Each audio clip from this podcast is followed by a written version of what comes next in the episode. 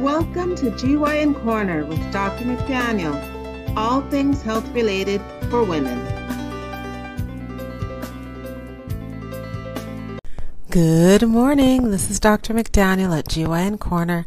I'm a board certified obstetrician gynecologist in New York City, and I'm bringing to you all things health related for women.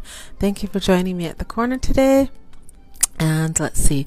Today, uh, I'm continuing the information series on basically debunking a lot of the myths or um, questions surrounding oral contraceptive pills.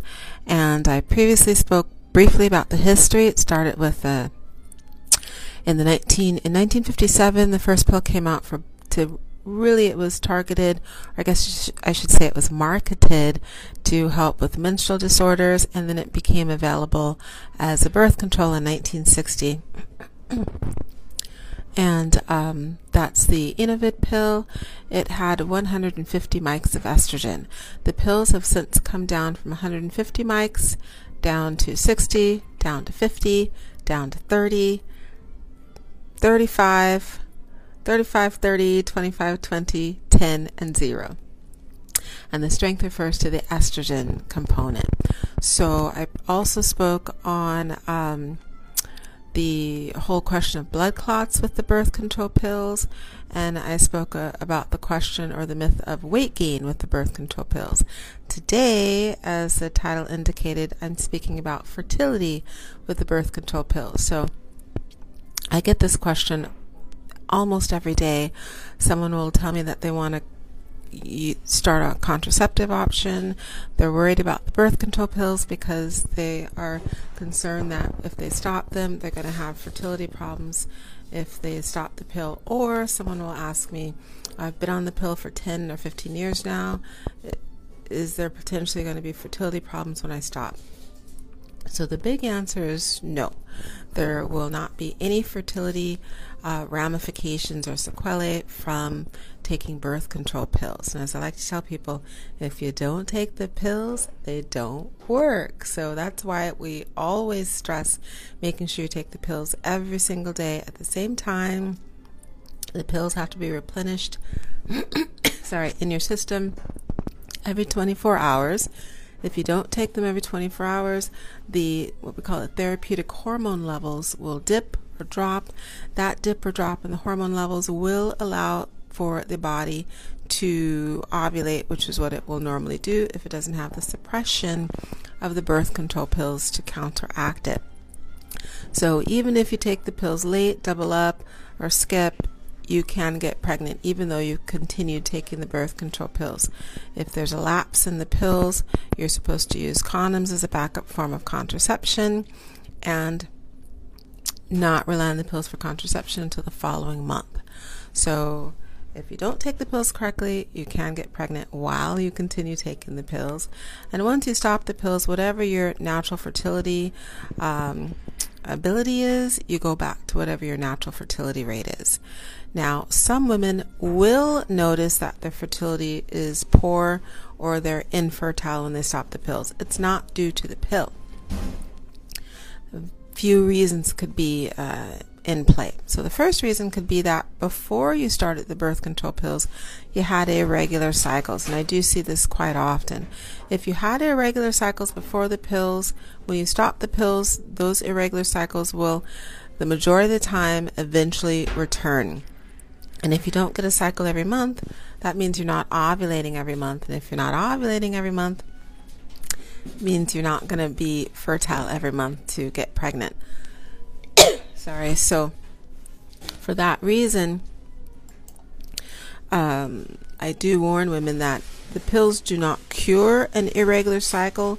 They will mask the irregular cycle because they'll regulate your cycles. It's just pharmacology, chemistry. But once you stop them, you're going to go back to what normal is for you. And if normal is you get your cycles every two to three months, or four to six months, or six to eight months, and that's where you're going to go back. So you might have difficulty getting pregnant because you're not producing an egg every month in order to be able to get pregnant. Uh, another factor that could lead to fertility problems after you stop the birth control pill is if you did not use condoms the entire time you were taking the pill, then that allows you to potentially be exposed to two sexual infections which are classic for causing infertility, and that's chlamydia and gonorrhea. Both chlamydia and gonorrhea have a very low symptom rate, so less than 10% of women with chlamydia or gonorrhea will have any symptoms. The classic symptoms are what we call PID or pelvic inflammatory disease, which I spoke about um, early 2019, and uh, that's fever, chills, nausea, vomiting, pelvic pain. So if you don't have those symptoms, then you're not going to potentially know that you were infected with chlamydia gonorrhea. Everyone who gets infected with chlamydia or gonorrhea will eventually clear it from their own system. Men faster than women because they're constantly urinating through the penis. But women, if they don't get tested, they don't get treated at all, the bulk of women will clear it within three to six months of infection. So someone can potentially get chlamydia or gonorrhea, never have any symptoms, never get tested, never know they had it. They're on the birth control pills, so they weren't using condoms. And then when they stop the pills, they're infertile. So chlamydia and gonorrhea are the only two infections which can climb up through the vagina, into the cervix, up into the uterus, and even out through the fallopian tubes. They can cause microscopic problems, so problems that we cannot see with the naked eye, and they can cause macroscopic problems, problems we can see with the naked eye. So there are little tiny hairs inside the fallopian tubes, we call those cilia Based on patho- pathology evaluations, chlamydia and gonorrhea can potentially destroy those little hairs through a corrosive or an inflammatory process. And if those hairs don't work, then the fallopian tubes don't work well. So that will cause infertility or subfertility or potentially tubal pregnancies because the pregnancy will get into the fallopian tube and it won't transport into the uterus. So microscopically, we can't see that someone has um, destruction of the cilia inside the fallopian tubes.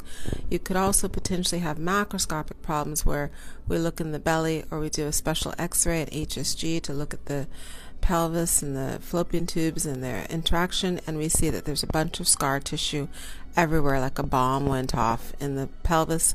There's no other explanation except chlamydia, gonorrhea, uh, pus forming, and dripping out of the tubes and causing scarification.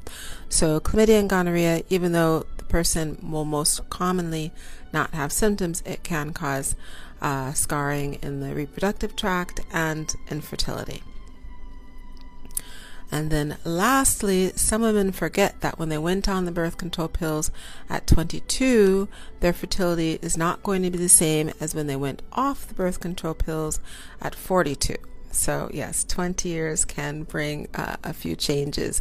And the major change is fertility. So, uh, one's fertility is not going to be the same at 22, 24, 25 as it is at 39, 40, and 42.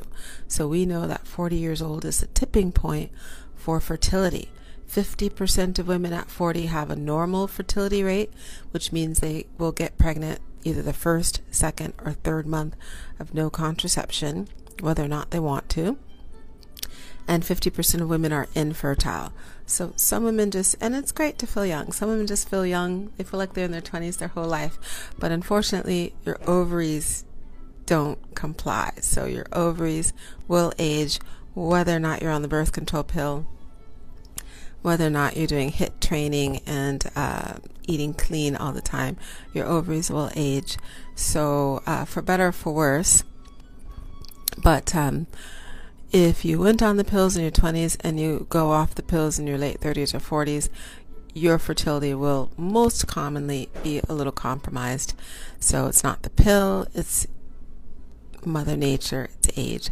So I hope that has been a helpful kind of brief overview on myth busting whether or not birth control pills cause fertility problems because they don't. Thank you for joining me at GYN Corner. This is Dr. McDaniel. Have a great rest of your day. Thanks for clicking the like and follow buttons for YouTube and the podcast GYN Corner. Bye.